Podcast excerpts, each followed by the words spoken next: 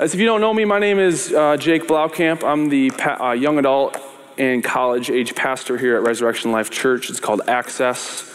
And um, I get the privilege of speaking to you tonight and kicking off this series on the fruits of the Spirit. Last week, um, I brought a message about the transition between the foundations and the fruit. And, you know, sometimes we can see the fruit, but the fruit is only the result of a healthy root. And so you can't have fruit without a healthy root. Healthy root is a relationship, it's a consistent pursuit of, of Jesus Christ. That's our root. And so today, I'm going to kick it off with Galatians 5 22, 23. This is our, our staple verse for this series.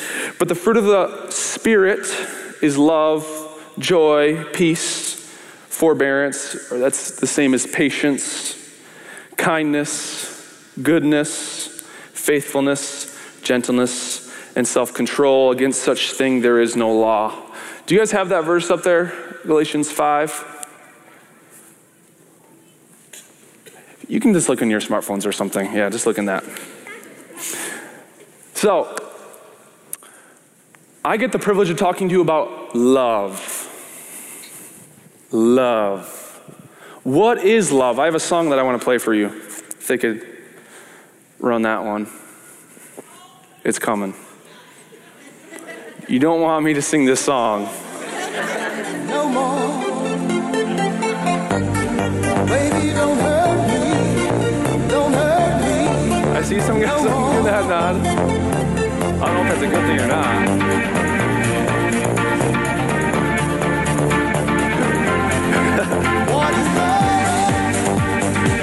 Raise your hand if you heard the song. Yes. That's a success then. So, what is love? What is love? Is love, uh, I love ice cream. Come on, anyone? I love ice cream. I love pizza. I love shopping. I don't, my wife does. I love my wife. I love my kids. What is love? You see, we've used love so abundantly that we've forgotten the definition. That when we throw love around, it's kind of like currency. So when you print more money, the value of the individual bill decreases or diminishes. So when we throw around the word love, so frequently, so often, so out of context, that the effectiveness and the impact that the word actually holds almost disappears. So now we have come to a place where when, we, when someone says, I love you, it could come in a middle school hallway. Or it could come on a third date.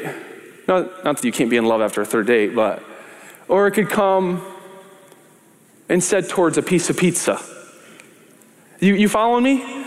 So now we, when we say, so here's, here's the implication. So when I tell someone and I walk down the street and I, and I pass them and I say, hey, I, want, I just wanted to let you know that God loves you. I actually have no idea what that person, what, that could mean nothing to them because their mom said they loved them and she ran away. Their dad said they loved them and they might have done something inappropriately to them. Their boyfriend loved them and he cheated on her. her. Her husband loved her and then he cheated on her. God loves me, so what? Whoop de doo. I've had a lot of people love me, and then it's only hurt me even more. And there's a saying that actually goes around that says, The people that you love the most can hurt you the most. So we need to know, we need to figure out, we need to understand, because in the Bible it says, in all of your getting, get understanding. We need to understand what love is.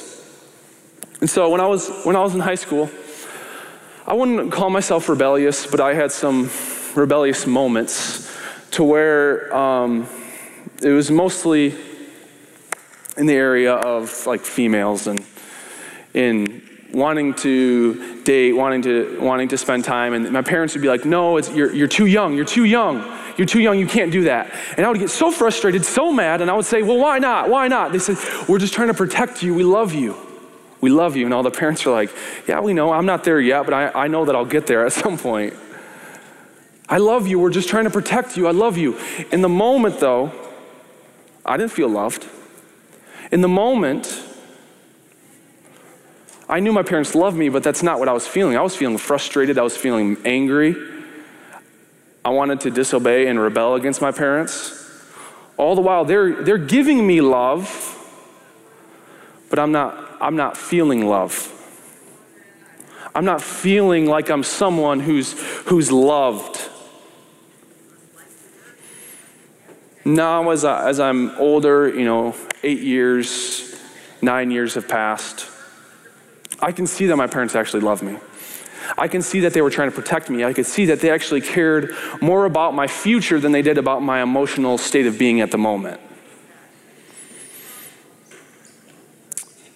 But when we feed our emotions,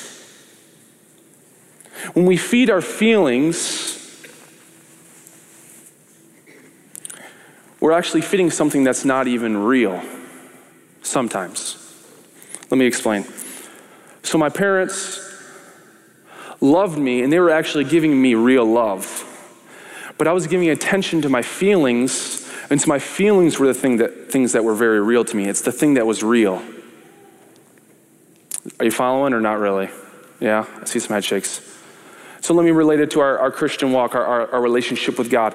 Sometimes we can feel that God doesn't love us because of our situations. All the while, God is pouring and pouring and pursuing us with love every moment of every day. But because we put our attention on our situations, we ignore the love that's being poured out. So we need to put our attention on love. It's the, it's the, it's the first fruit of the Spirit. So I'm going to take you on a journey here, and what I'm going to talk about is not going to be like brand new. It's not going to be, oh man, I've never heard that before. But what it's going to be is it's going to be a refresher. And as I was studying for this, I was just, man, I was just getting excited. And there wasn't anything new that I was that I was being taught, but I, you can't get enough of this. You can't get enough of the love of God. You can't get enough of thinking about it and of, of just resting in it. You just can't because it's an endless well. He's endless and he just wants to give you more and more and more and more. So, what, what is love? I, I have three points tonight. It's a three point message. My first point is uh, we were made for love. We were made for love.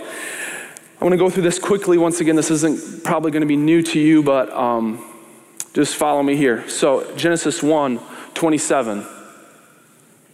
So, God created mankind in his own image. In the image of God, he created them, male and female, he created them. So, we were made in the image of God. Have you heard that before? Some, anyone? So, we were made in the image of God. But what does that mean? When I think of image, I think of picture. When I, when I think of image, I think of a visual. So then I start thinking, okay, what does God look like? What is, what is he like? And then I, I think of another, we're made in his likeness. So I think, okay, maybe what, are, what is God like? What is, what is he like? If we're made in his image, we better know what his image is like. So I want to read another verse, John 4 24. God is spirit, and his worshipers must worship in the spirit and in truth. So, the first thing that God is that we, that, we need to understand is that God is a spirit. God, is, God does not have a body, He's a spirit. And we are a three part being spirit, soul, and body. So, when we are made in the image of God, it, it, that statement is made because we have a spirit. So, the very image of God, the spirit of God, we take on His nature in that we have a spirit. It's what allows us to connect in a relationship with God.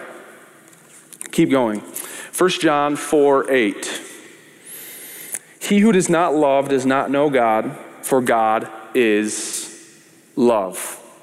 Whoever does not know, whoever does not love does not know God, for God is love. So God is a spirit, God is love. So, what is love? God is love.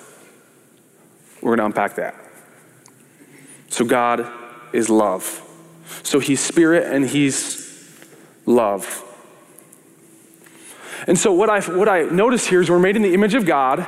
God is a spirit, and God is love, which tells me that if I'm made in His image and His spirit, and He is love, it, it, it, it tells me that my spirit is made for love. My very being, every single person on the planet, no exceptions, is made for the love of God. But we don't, we don't know it. We don't pursue it, we don't understand it. We need to understand that we're made for the love of God because it's the very thing that is gonna, is gonna drive us, it's the very thing that's gonna encourage us to be who God has called us to be. So, our spirit is made for love. And I, I like to picture it this way our, our, our hearts, I'm going to use those synonymously, so it's like heart and spirit. So, our hearts, our spirit is like a mansion okay? And it has all these rooms. God's desire for us is for our hearts in this mansion, for every single room to have a sign that says, no vacancy. It says occupied. That says no room here in the inn. no room here. Because it's filled with the love of God. Our spirits, our hearts are so full of God's love that nothing can get in that's foreign. That's our design. That's what we're made for. That's the end goal. So let's, let's get there. Let's get there. When I think of this um, heart, spirit, I'd like to think of it as a puzzle. Not talking about a like a jigsaw puzzle or a thousand piece puzzle. I'm thinking like, you know, you know those like the little three-year-old or you know your your kids' puzzles that are like the farm house and it has little red tips and you put the different animals in the different spots. Do you have the picture of that? So it's like that, you know? So imagine this is like our hearts. And God's love, your heart, is a spot in it only meant for God's love. Only God's love can fit in there. It's kind of like the pig. Let's look at the pig. It's like if I took the rooster and I said, let's try to put the rooster in the pig. Uh, it doesn't fit. Oh, let's take the cat and let's try to put it in the pig. Oh, it doesn't fit. Let's try to take the duck and fit. Oh, it doesn't fit. Cow doesn't fit. Horse doesn't fit. Sheep doesn't fit. See, they all don't fit. And what I find in, in, in our world and in our, in our culture is that's how we are. So we have this spot in our, in our hearts and our spirits designed for the love of God, but we try to fill it with all the wrong things. We look for love in all the wrong places. So we have this need, this need for acceptance, this need for belonging, this need for love. And we go and we try to find it with a boyfriend or girlfriend. We even try to f- fulfill it with our spouse. Maybe we try to fulfill it with our job.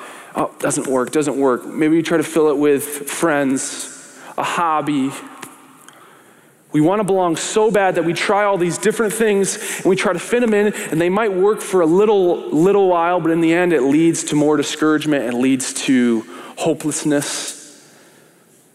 So we just keep going, we keep, and if we don't know we're looking for, we're just put in the world, trying to fit, fill this hole, fill this spot in our hearts that's only meant for the love of God. And it gets exhausting. We, need, we have to. This is the most important thing. We have to get this love. We have to get it. And we have this, this thing in our, in our culture where the love that, that we experience always has a string attached to it. Finish the saying. You scratch my back, I'll scratch yours. I love you. Won't you tell me you love me? I love you. What's in it for me? I love you. Pull back in. We're always keeping people on a string because the love that we give is so learned from the world that we, that we don't even understand what the love of God is. The love of God that we're made for. We must, we must, we must understand what this love is. So we're talking about love, you know, it's just this big topic. What, is it, what does it look like in a practical sense? What does love look like? My second point love looks like Jesus. love looks like Jesus. Hebrews 1 it says, that Jesus is the exact representation of God. Colossians 1 says he is the image of the invisible God. So play, the, play with this with me. So if we're made in God's image, and Jesus is the image of the invisible God, then we were made to look just like Jesus. So, if we want to know what love looks like, let's get in Matthew, Mark, Luke, and John. And let's start reading what he was like. Let's start reading how he responded to people who opposed him. Let's start reading about he, how he responded to people who betrayed him. Let's start reading about how he treated his closest friends. Let's start reading about how he treated the leopard, the one who, who was so disgusting. Let's start reading about how he dealt with those people, because then we then we'll really know what love is. The thing that I fear in, in, in my life, because I, I, feel it in my life and, I, and, I, and God has shown it to me that I need to deal with this, is that the most, you know, not the most common, but a, a very common form of love that we experience is actually need. That we could input the word need for love in most of our case, in some of our cases, and it would be synonymous. So, for example, if, if, if, I, if I'm talking to my wife and I, and I need her to affirm me, I need her to say good things about me, I need, I'm putting her in a position, in a role that she was never made to fit. I'm, I'm setting her up for failure. If I need her to encourage, if I need her to do those things for me in order for me to be okay, in order for me to be encouraged, I'm setting her up to fail. It's a string that I'm, I'm throwing out to her. And I'm saying, baby, won't you just tell me I did a good job? I need that. But I disguise it by saying, baby, I love you. Baby, I love you in hopes to maybe that maybe, just maybe if I say I love you long enough, that she'll just say, baby, you do a really good job.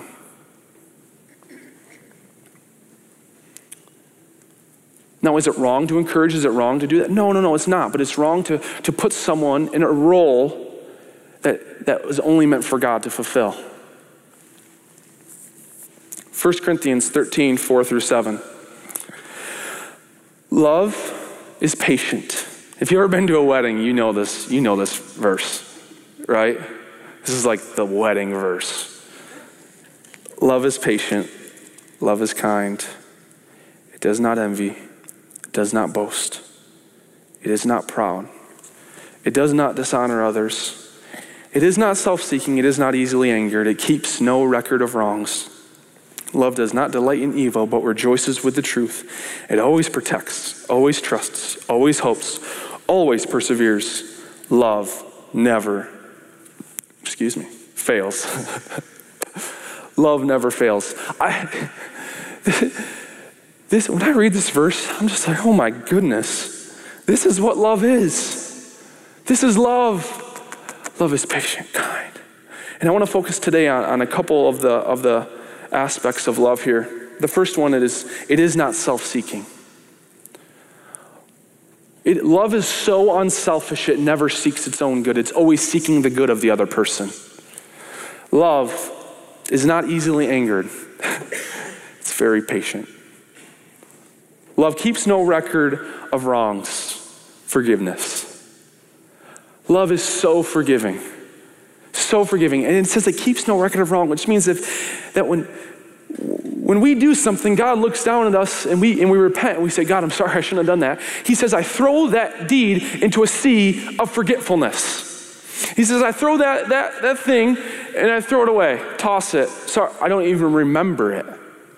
And that's the kind of love that, that is talking about in, in Galatians, the fruit of the Spirit. This is the kind of love that God is, is drawing us into because it's who He is. And our whole desire is to become like Him. And this is one of the most amazing parts of, of love that I, that I really cherish is love always hopes. Love sees potential where there is no reason to see potential. Love looks at us and says, Oh my gosh, you are amazing. Oh my gosh, I have so many good things lined up for you to do. I have so many things for you to do here. Look at all these amazing things for you to do. And you're sitting here, when we sit here and we say, Oh man, I can't do anything. And God's saying, No, No, no, no, no, no, no, no, no, no, no, no, no, no, no, no, no. No, look at what I look at all this potential I have for you. Look at all this potential. Look at all that potential. Love, love is very illogical. Let's play with me here. So let's, let's picture um, God deciding to send Jesus to pay for the sins of the world. Let's just pretend, pretend that you're a mentor of God's. He comes to you and he says, Hey, uh, hey, uh, Jake, you, I'm thinking about sending Jesus to go and die for those, to those people down there. What do you think I should do? Oh, come on. We'd all say, eh, eh, not worth it, not worth it. They're going to rebel. They're going to say they love you and do the opposite. They're going to do this, and then it's all for nothing. because love is illogical, it doesn't follow the reasoning that we think in. So we have we have the disciples, right? And Jesus, they were like best buds, and and Jesus was living his life and the disciples were there with him the whole time. And then there came a point when, when Jesus was being taken away and he was being crucified, and all his disciples ran away. All his disciples were like, See ya, I'm getting out of here because I don't want to get killed. And Jesus, I know you said you were going to die. You told us it was going to happen, but you know what? I don't want to die. And I know you said you're going to ro- rise again, but that just doesn't seem very, uh, uh, I'm not going to bet on those odds right now. They run away, they're gone. And we, you know, just put yourself. What if your best friends, when you needed them the most, they ran away? Imagine what we would feel in that moment. And then John 20, 19 through 20. On the evening of that first day of the week, when the disciples were together with the doors locked for fear of the Jewish leaders, Jesus came and stood among them and said, Peace be with you. After he said this, he showed them his hands and his side. The disciples were overjoyed when they saw the Lord. And I don't have the verse up there, but then verse 21, he says, Jesus says, Now I'm going to send you out to tell about me. I'm going to send you out. This is just a perfect representation of, of Jesus' love. It's a perfect example because let's look at in that verse, it says, the disciples were hiding because they were afraid. They were locked in a room, and Jesus just shows up. Jesus came and stood among them. Peace be with you. Love is kind. Love is so kind. Jesus didn't come storming and say, We were in the garden. I told you to pray. You didn't pray. You said you would stick with me forever. You said you'd die with me, and you ran away like a little girl. He, he could have said that. But he didn't. He walked in, he says, Peace with you. After he said this, he showed his hands and his side. Love is patient. Even Thomas says, I'm not going to believe until I see it. Jesus says, Okay, come look. I'll be, I'm very patient with you. I'll be very patient with you because I don't, I don't demand anything from you. You owe me nothing. There are no strings with me. There are no strings. It's all giving, it's all unselfishness, it's all that it is. And then he says in verse 20, he says, Now I'm going to send you. hold up. Stop, stop. Let's look at uh, their resume real quick. Let's look at Peter's resume. Um, was afraid of a little girl when she approached him about being a follower of Jesus. Okay, not qualified. Um, said he was going to die for Jesus, ran away. Um, denied Jesus three times. Okay, crumple that. Nope, no, not qualified to go out for Jesus. Jesus says, I'm sending you. Love always hopes. Love doesn't see the situation, it sees the potential.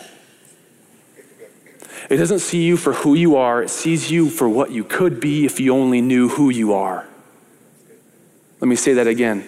Love doesn't see you for where you are, it only sees you for the potential of what you could be if you knew who you are.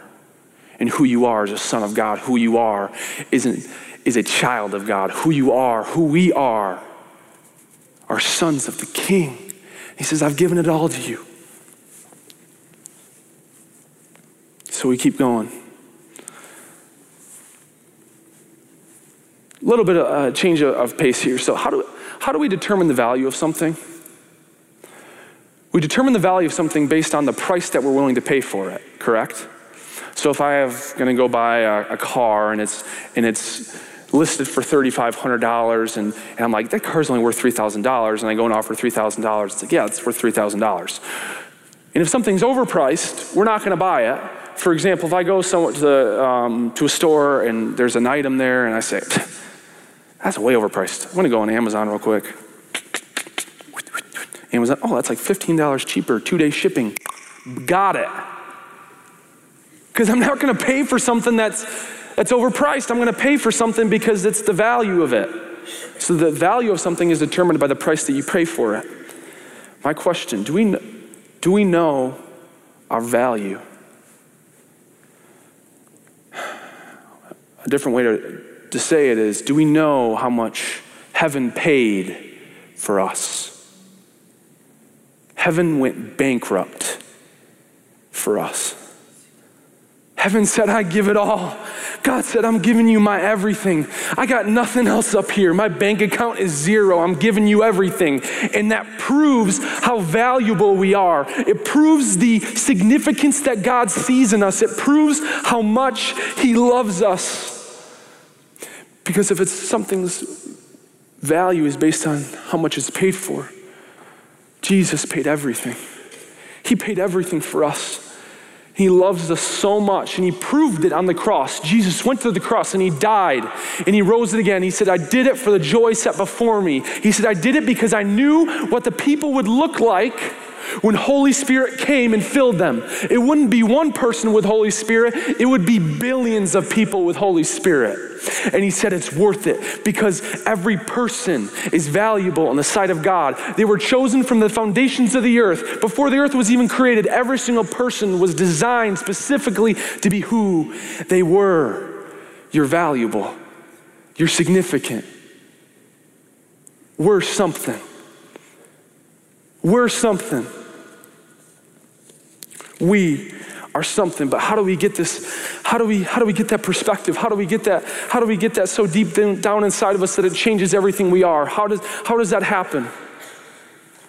I want to tell you a quick story. So I went to a, I went to what's called a rally. It was a guy that I was, that was, I listened to on YouTube quite a bit, and, and he's all about like evangelism, praying for people, laying hands on the sick, and, and, and just loving on people. And, and so we went to this rally. I went with my wife and some other friends, and it was like a year and a half ago. And afterwards, we were at a gas station, and, and there was this lady, and my friend came up to her, and he's like, "Hey, you know, God just loves you." And then we left, nothing happened. We just left. And, and God, when I, was, uh, when I went to sleep that night, he, he asked me something. He said, Do you actually believe that I love that woman?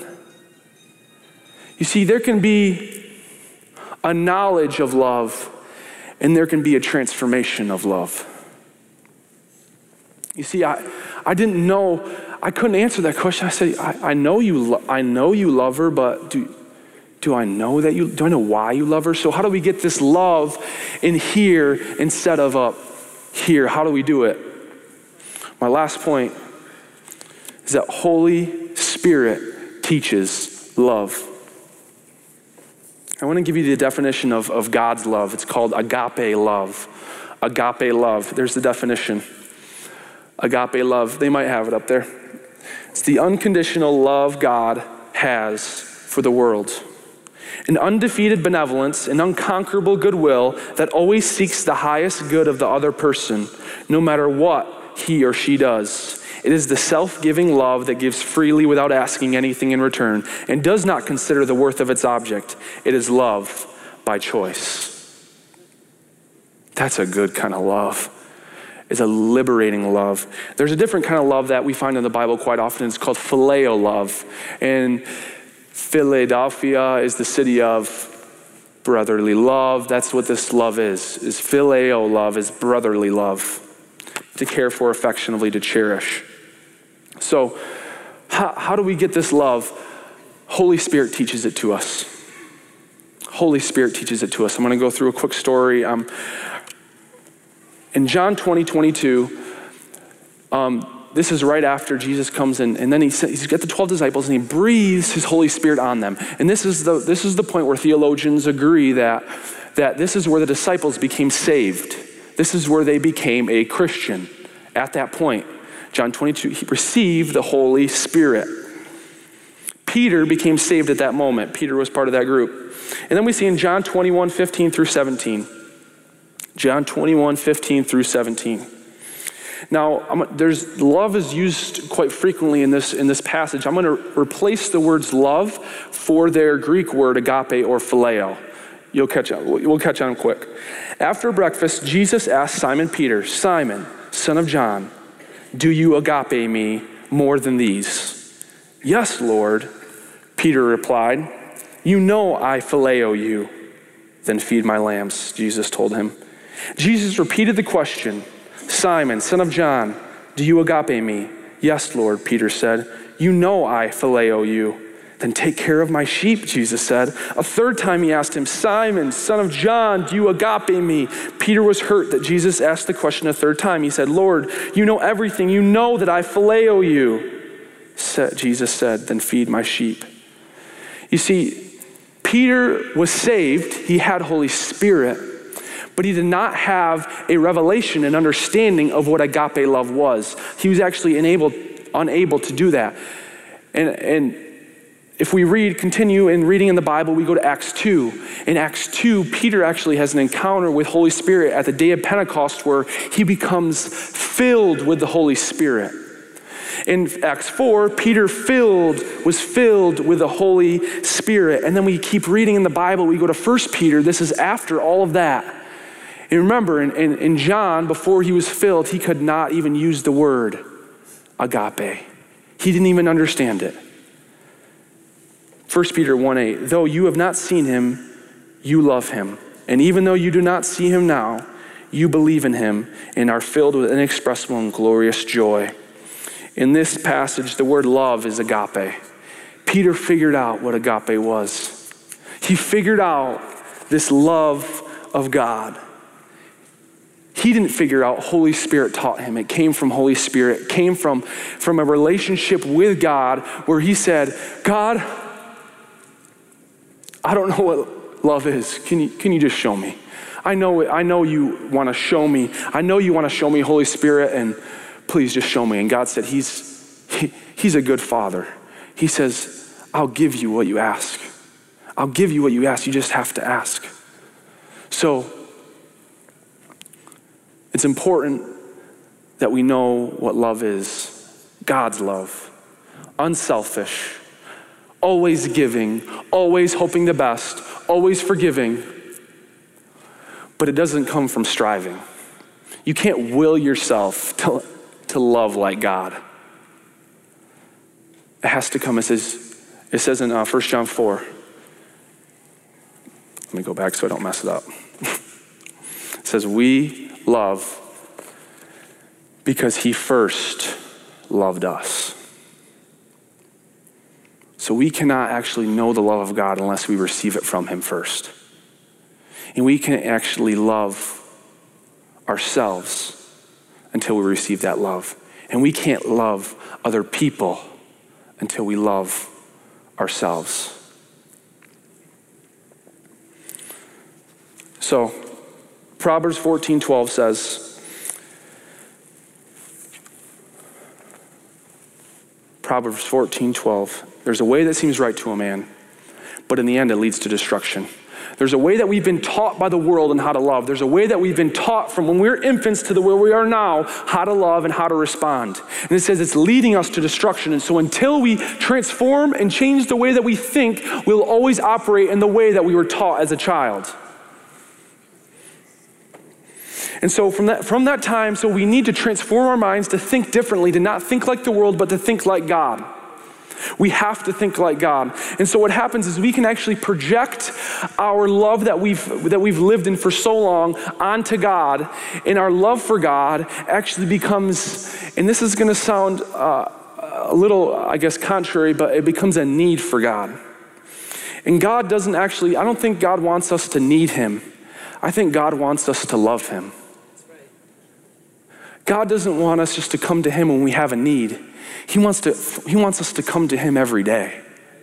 He wants us to love Him, but we can't love Him until we receive that love from Him. And what happens is, is when Holy Spirit teaches us this love, Holy Spirit's going to show us, He's going to show us, and it's illogical. You can't explain it. There's no three step process into receiving the love of God and knowing it. It's a process of, of, of, relationship with God. And what happens is, is that Holy Spirit gives us a glimpse into what He sees in us. That's the most beautiful thing that we could ever do is ask God what He sees in us. God, why do you love me? And let Him speak it into you because He's not going to speak to your situation, He's going to speak to your potential. And if we would ever see what God saw, we would live like He lived. If we, if we ever saw what he saw in us, we would live empowered, strengthened, encouraged, joyful, peaceful. We would live these lives because that's what he sees in us. So it's our opportunity to ask Holy Spirit, teach us. Holy Spirit, teach us what God sees in us. Holy Spirit, teach us what it means to be loved. Holy Spirit, teach us. Because if we don't see what he sees, We'll never live like He designed us to live. We'll never do it.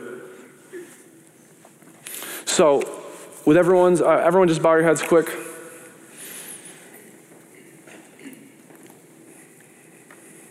I want you just to give you an opportunity. I want you to ask a question to God and just maybe allow Him just to speak, in, speak to you right now. And the question is really simple, and it can go for anyone. I'm going to do it too. God, why do you love me? Just ask that to yourself. Say, God, why do you love me? And I believe right now God is speaking to you about things, about your potential, about what He sees in you. He's giving you a heavenly perspective on your situations. He's giving us so much affirmation. Why do you love me, God?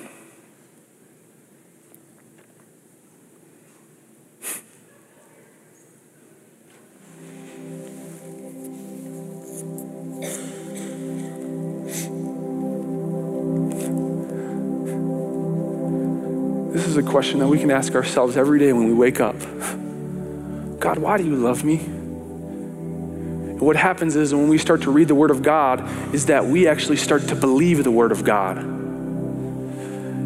I love you because you're righteous. I love you because I because you're you. I love you because I made you. I formed you. I knitted you together perfectly the way I wanted to design you. I love you because you're my son. That's what he's going to start saying to us. And all that stuff can be found in the Word of God. And he just affirms it in us and cements it into our hearts so that we can become a solid rock that cannot be shaken. So then we go into the world, we give love to everyone and expect nothing in return. But if you're here today and you've never declared Jesus Lord of your life, if you've never said, I want to live for Jesus, I want that kind of love, I want to be that way, I want to be, I want to start living unselfishly, I want to start giving, I'm sick of taking, I'm sick, I'm sick of my life being all about me because it's making me miserable. If you feel lost, God wants to adopt you into his family and give you a brand new purpose to live for the kingdom of God, not for the kingdom of this world. If that's you on the count of three, I ask that you just raise your hand. And when you raise your hand, you're saying, I admit that I am messed up and I need Jesus to save me. You're declaring God is adopting me into his eternal family. You are saying, I'm no longer going to live for my own selfish desires, but for the desires God is going to give me. One, two, three. If that's you, just raise your hand.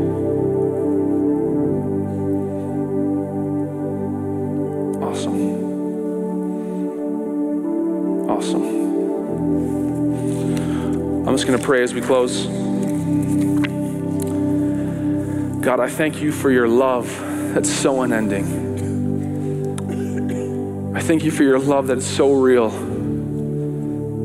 I thank you that you just see so much potential in each person in this room, God. And I, and I declare and I say that we are going to start living as people who are loved by God.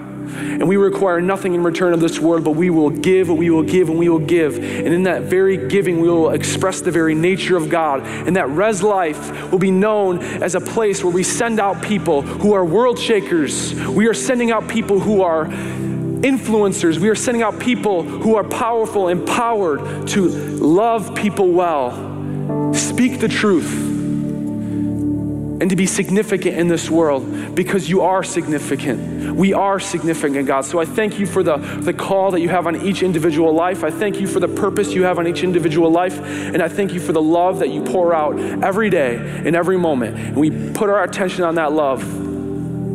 All right, now, we love you in Jesus' name. Amen.